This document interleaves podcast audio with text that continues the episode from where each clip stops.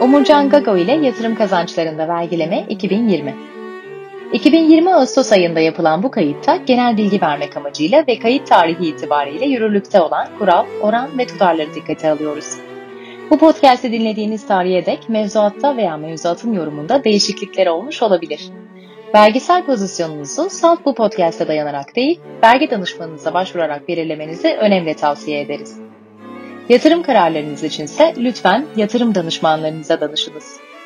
Bu podcast'e dayanılarak tesis edilen işlemlere ilişkin olarak PwC ortakları veya çalışanlarına herhangi bir sorumluluk atfedilemeyeceğini de hatırlatmak isteriz. Merhabalar, ben PwC Türkiye ortaklarından Umurcan Gago. Yatırımlarını finansal varlıklarda değerlendiren ve herhangi bir nedenle uykusuzluk sorunu çeken dinleyicilerimiz için hazırladığımız bu podcast serimizde Türkiye'de yerleşik gerçek kişilerin finansal yatırım araçlarından elde ettikleri gelir ve kazançların vergilendirilmesini ele alıyoruz. Bugün 19 Ağustos 2020 ve günün vergi ile ilgili özlü sözü New York Times'ın efsanevi köşe yazarı ve pek çok Pulitzer ödüllü yazar Russell Baker'dan geliyor. Baker bir gün şöyle demiş efendim. Doktorlarım narkoteksis denen bir hastalığımın olduğunu teşhis ettiler. Birisi bana vergi mevzuatını anlatmaya başladıktan sonraki 20 saniye içinde gözlerim buhulanıyor, halsizleşiyorum ve derin bir komaya girer gibi oluyorum. Umarım siz de Russell Baker gibi narkoteksise düçar değilsinizdir efendim. Çünkü az sonra ben de size tam olarak vergi mevzuatı anlatacağım. Eğer uykunuz geliyor gibi olursa sakın endişe etmeyin. Bu normalde zaten beklediğimiz bir durum. Ama Baker'ınki gibi belirtileriniz varsa eğer bence vergi danışmanınıza müracaat ediniz. Yok Allah göstermesin yüksek ateş, öksürük, ishal gibi belirtiler gösteriyorsanız o vakit şu korona günlerinde ne yapacağınızı siz benden iyi biliyorsunuzdur artık. Neyse biz artık lakırtıyı bırakalım ve mevzumuza girelim. Bugün konumuz türevlerden elde edilen gelir ve kazançların vergilendirilmesi. Bugün işimiz hem kolay hem de zor. Bildiğiniz gibi türev sözleşmeler ve türev ürünlerin pek çok çeşidi var. Bunların bazıları vadeli işlem sözleşmeleri ve bazı opsiyon sözleşmeleri gibi borsalarda işlem görüyor. Bazıları ise organize bir borsada işlem görmüyor. Bunlar sözleşme serbestisi içinde iki kişi arasında yapılıyor. Ki bunlara tezgah üstü türevler diyoruz. Biz bu podcast serisinde yatırım araçlarından elde edilen gelir ve kazançları ele aldığımız için bunların içinden bizi ilgilendirenleri yani bankalar ve benzeri finansal kuruluşlar ile yapılanları ele alacağız. Tezgah üstü deyince kimilerinde bir iş porta hissi de uyandırabilen ama aslında organize borsalarda işlem görenlere kıyasen çok daha yüksek hacmi olan tezgah üstü türevlerin de pek çok çeşidi var. Forward'lar var mesela, swap'lar var, yine bazı opsiyonlar var ki bunlar aslında en temel, en bilinir olanları. Bunların başka türleri de var. Ama biz süre kısıtımız nedeniyle sade vanilyada denilen bu en bilinir olanları ele alacağız bugün. Aslında türevlerin çeşitleri bunlarla da bitmiyor. Türev sözleşmelerin sözleşmenin konusu olan dayanak varlık veya göstergeye yani sözleşmenin dayanağına göre pek çok çeşidi var. Mesela emtia türevi dediğimiz türevler var. Mesela tarım ürünleri, madenler, metaller, akaryakıt gibi şeylere dayalı olarak yapılıyorlar. Mesela faize dayalı olanlar var. Faiz swapları gibi. Belli bir veya birkaç sermaye piyasası aracına dayalı olanlar var. Mesela pay senetlerine veya pay senedi endekslerine dayalı olanlar gibi. Ya da en sık karşımıza çıkan dövize dayalı olanlar var. Yani türevler, türev türev saymakla bitmiyor efendim. E iş bunların vergilemesine gelince de sizler de eğer önceki bölümleri dinlediyseniz benden duya duya iyice ezberlemiş olabilirsiniz artık. Vergilemede bu tip ayrıntılar ciddi farklılıklar yaratabiliyor. Mesela yatırım yaptığınız türev ürün Borsa İstanbul vadeli işlem ve opsiyon piyasasında ise belli bir vergi rejimine tabi iken başka bir borsada ise mesela yurt dışındaki bir borsada ise başka vergileme kurallarına tabi olabiliyor. tezgah üstü türev sözleşmelerde de böyle. Sözleşmeyi kimle yaptığınız, tam nasıl bir sözleşme yaptığınız, Türkiye'de mi yurt dışında mı yaptığınız, dayanak varlığı ne olduğu gibi birçok etken vergilemeyi etkileyebiliyor. Dolayısıyla karşımıza bu kadar kısa bir süre içinde anlatılması fevkalade güç bir matrix çıkıyor. Size daha ilk bölümde söz verdiğim gibi bu podcast serimizde sizi vergilemenin teknik detaylarıyla boğmayacağız. Karmaşık ve anlaşılması güç görünen gelir vergilemesi kurallarını dilimiz döndüğünce basitleştirerek aktarmaya çalışacağız. Bu nedenle burada tüm olasılıklara girmeyeceğim. Fakat ayrıntılarda gizli şeytanı çok da rahatsız etmeden ana hatları ile ve süremiz yettiği, dilimiz döndüğünce bir özet yapmaya çalışacağım. Bu çerçevede bugün Türkiye'de en yaygın olarak kullanılan türev ürün ve sözleşmeleri ele alıyoruz sadece.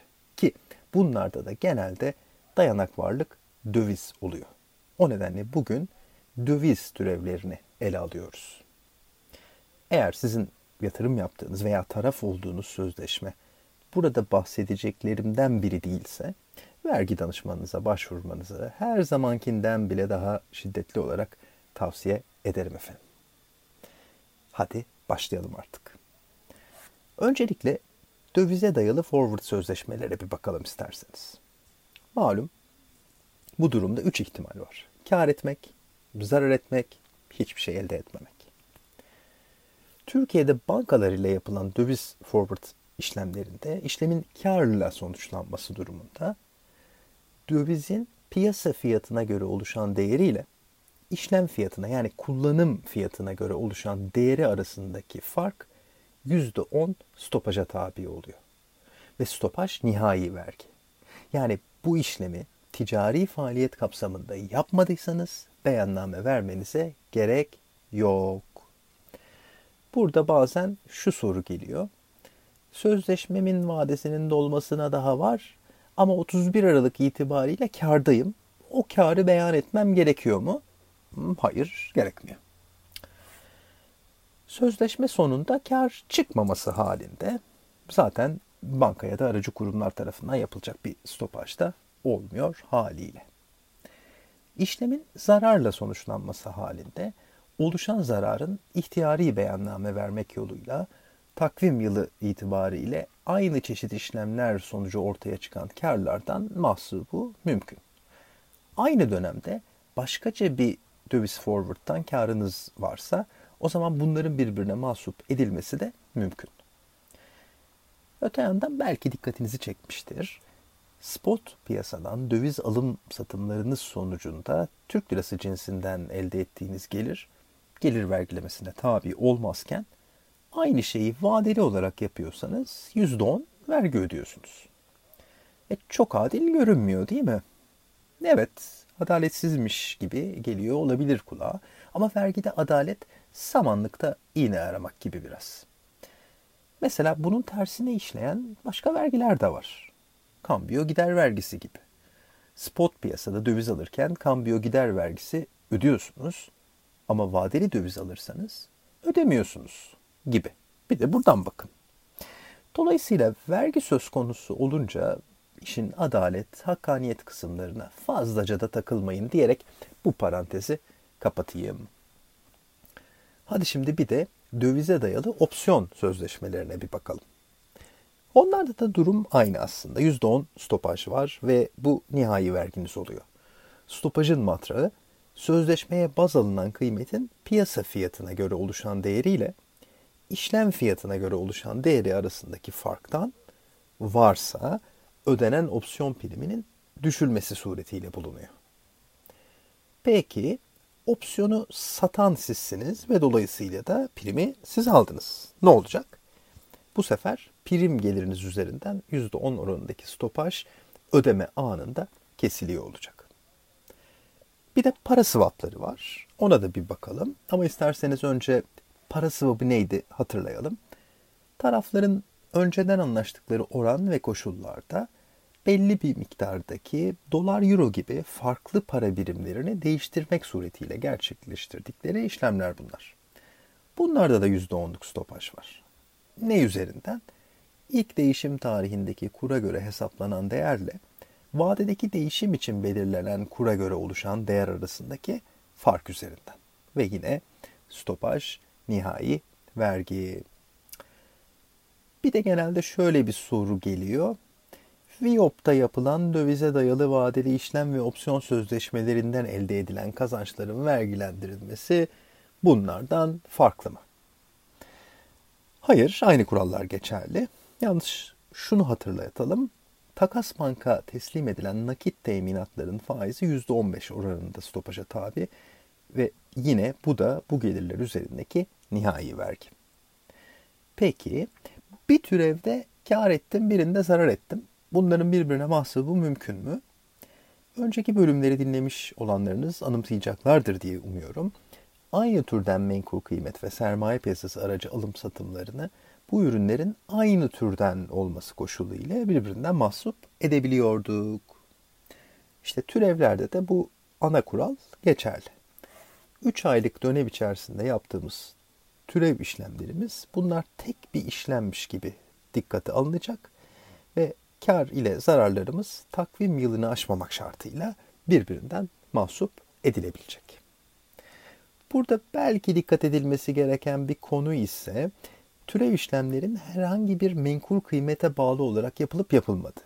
Çünkü menkul kıymete dayalı olarak yapılan bir türev işlemi söz konusu ise sınıflandırma yaparken bu menkul kıymetin dahil olduğu grup esas olarak dikkate alınıyor. Örneğin dövize dayalı bir vadeli işlem ve opsiyon sözleşmesi menkul kıymete bağlı olarak yapılmadığından farklı bir grupta telakki ediliyor. Velhasıl bunların karı, zararı mahsup edilemiyor. Böylece bu podcast serimizin 10. bölümünün sonuna gelmiş bulunuyoruz. Uykuya dalmadan buraya kadar gelmiş olduğunuz için özür diliyorum. Bir sonraki bölümde buluşuncaya kadar keyifli, sağlıklı, bol kazanç ve az vergili günler diliyorum.